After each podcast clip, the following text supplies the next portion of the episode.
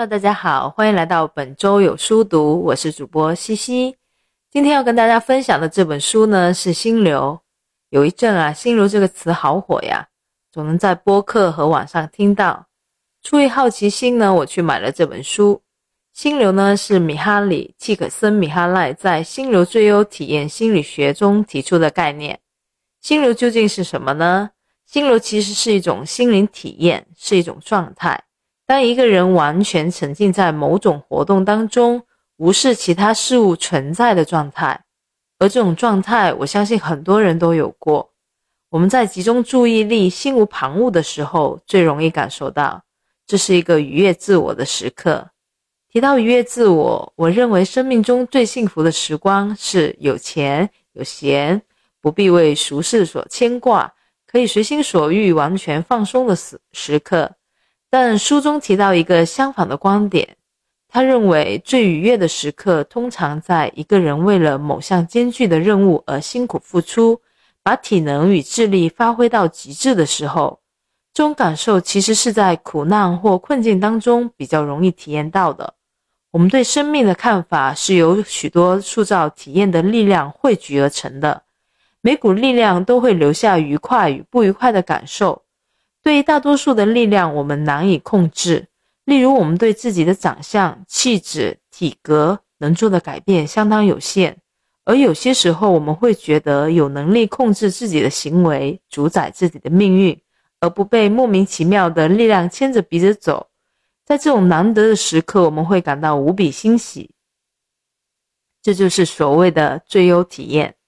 这种最优体验不仅在顺境时会发生，也有可能在最艰难的一刻突然大彻大悟。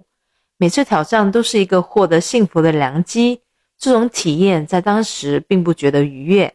游泳健将在最刻骨铭心的比赛中可能会觉得肌肉酸痛，肺腑几乎要崩裂，说不定还疲倦得差点昏倒，但这可能是他一生中最美妙的一刻。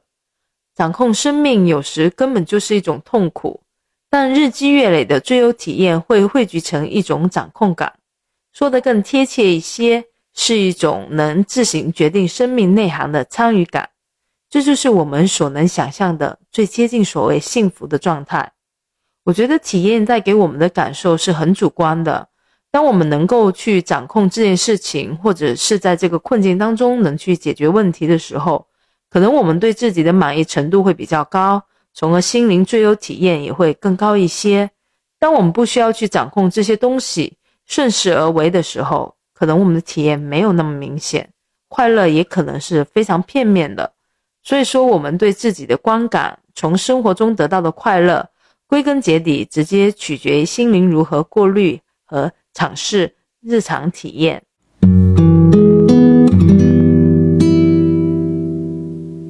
既然最优体验是由我们自己所缔造的，那么意识事实上也是可控的。心流其实是意识有序和谐的一种状态，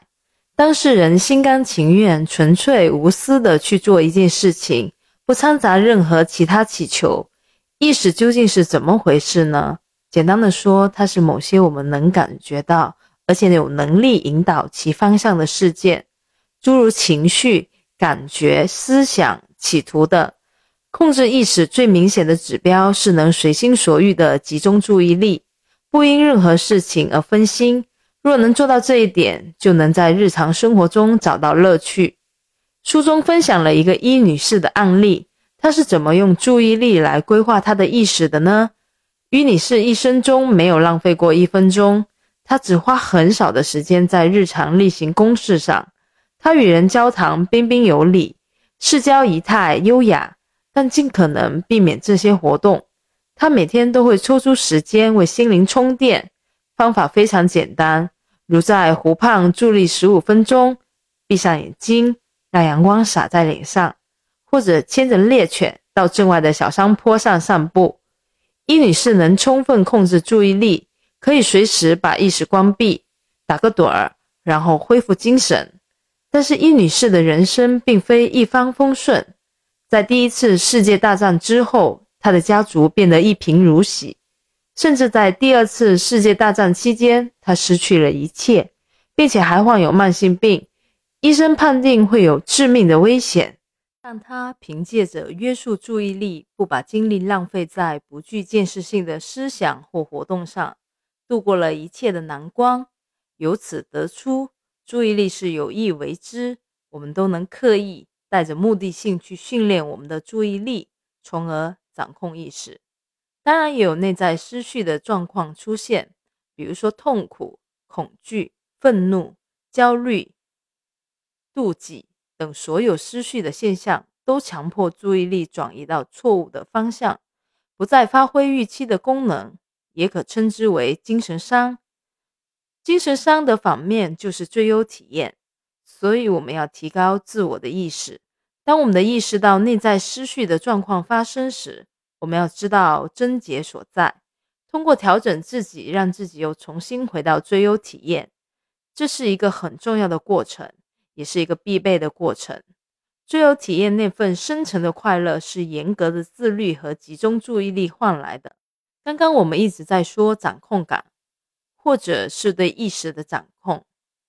其实心流也会意外出现。比如说在朋友聚餐时，有人提出众人都感兴趣的话题，大家你一言我一语，讲笑话，讲故事，很快每个人都觉得气氛融洽，彼此都有强烈的好感。虽然这种事呢也可能自然发生，但如能预做细心安排，或者再搭配个人的带动诱导，就更容易进入心流。书中有提到一些比较可能产生最优体验的活动，比如说作曲、攀岩、舞蹈、航海、下棋等活动。这些活动传导心流的效果特别好，因为他们的设计本来就是以实现心流为目标。当然还有一些包括戏剧、艺术、游行、宗教仪式、体育在内的心流活动。这些活动主要的功能在于提供乐趣，它们的构造特殊，有助于参加者与观众进入极为愉悦的心理状态。所有的心流活动都有一个共同点，它们带来一种新发现，一种创造感，把当事人带入新的现实，促使一个人有更好的表现，使意识到达过去连做梦也想不到的境界。简单来说，它把自我变得更复杂，自我因而成长，这就是心流活动的关键。这些活动本身确实有这样的一个功能，但我们不可能长期做同样层次的事，依然觉得乐趣无穷。寻找乐趣的意愿会促使我们拓展自己的技巧，或发掘运用技巧的新方向。一位职业足球运动员玩球时，说不定完全不带一点点心流的因素，他可能觉得厌倦，而且过分自觉，心里想的不是球赛，而是自己的合约与年薪。对很多人而言，诸如工作、带孩子的活动比游戏或绘画更能产生心流，因为他们能从平凡的活动中找到别人找不到的乐趣。不管什么活动，只要你有自得其乐的性格，也是比较容易进入心流的。拥有自得其乐性格的人，在各种情况下都能找到乐趣。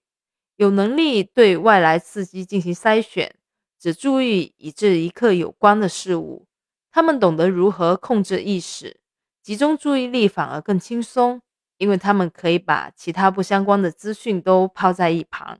他们的注意力同时是极具弹性，并且可以在一般人无法忍受的情况下找到乐趣。接下来谈谈大家比较感兴趣的工作。工作中是否也能产生乐趣呢？工作不见得一定不愉快，工作或许一直都很辛苦，甚至至少比什么都不做更辛苦。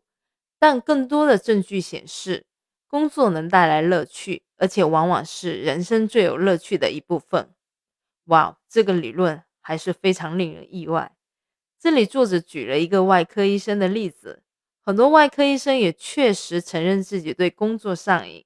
任何事都不及工作那么乐趣无穷，任何迫使他们离开医院的事，他们觉得都在浪费时间。但不见得每个外科医生都热爱自己的工作，有些人沉溺在酗酒、赌博或其他刺激之中，企图忘记工作的单调苦闷。外科手术具有心流活动的全部的特色，例如外科医生谈到他们的目标时十分清楚，手术也能提供立即而持续不断的回馈。整个过程做得好不好，若是不好，问题出在什么地方都相当明确。仅这个原因，大多数外科医生就觉得自己这一行比任何其他医学分科或其他工作都更有乐趣。外科医生运气很好，他们不仅收入高，广受敬重与羡慕，还有一份完全根据心流活动蓝图而设计的工作。尽管如此，还是有外科医生因受不了工作的单调无聊，或执意追求不可能得到的权利和名望，搞得自己差点发疯。这证明工作的结构固然重要，仍然不足以决定这份工作的人是否找到乐趣。一项工作能否令人满意，也得看工作者是否具备自得其乐的性格。其实我们有时可以转变一下想法，因为工作有类似心流活动的内在目标、回馈、游戏规则与挑战，能使人投入全神贯注。虽然工作很苦很累，但我们在完成一个项目或者是一项任务的时候，我们肯定是有感受过心流时刻的。然而闲暇的时候却也没有结构可言。虽然一般人都很期待下班回家的一刻，准备好好享用辛苦挣来的闲暇，可是往往我们不知道如何利用这段时间，除非一个人能自行控制工作与闲暇，否则注定会感到失望。比如我们经常刷抖音啊，逛 B 站啊，一刷一个晚上，时间就没有了，然后很晚才洗澡，上床的时间又是1、2点，继而感慨为什么我们明明有这么好的闲暇时光，却只用来刷视频，用来浪费时间。工作与闲暇正如同人生，可以应我们的需求发挥作用。最该学会的是从工作中去发掘乐趣，不浪费闲暇的人才会觉得人生越发的有价值。那我们怎么知道把精神能量投注在哪个方面呢？没有人会挺身而出告诉我们，这就是值得你一生投入的目标。因为该走哪个方向没有定论，每个人都必须发掘自己的终极目标。经过尝试与犯错，经过努力学习，我们才能把纷乱的目标整出头绪，挑出能带给行动方向感的那一个。在为目标投下大量精神能量之前，应该先提出几个基本问题：我真的想做这件事吗？做这件事会有乐趣吗？在可预见的未来，我仍然能从中得到乐趣吗？我和其他人必须为他付出的代价值得吗？完成这件事情以后，我还会喜欢自己吗？读到这段话后，我很庆幸，在我决定每周读1至2本书的时候，我先挑到的是心流。整个阅读结束后，我更加坚定我的目标，这就是我想做的事，我非常确定以及肯定。最后，希望大家都能拥有持续不断的心流体验。专注，有清楚的目标和及时的回馈，有自己意识的秩序，从而能产生无穷的乐趣，永远没有精神伤，也就是内在失序的心理状态。我希望大家都能拥有这份最优体验，把日常生活过得充实，恰如自己期待的样子。好啦，本期节目就到这里，大家可以在小宇宙、喜马拉雅、苹果 Podcast 找到本周有书读。如果你最近有在看什么好看的书，也可以在评论区跟我说。拜拜。Dans les yeux de Marie, on voit la vie qui passe le jour plus sombre que la nuit. Elle n'attend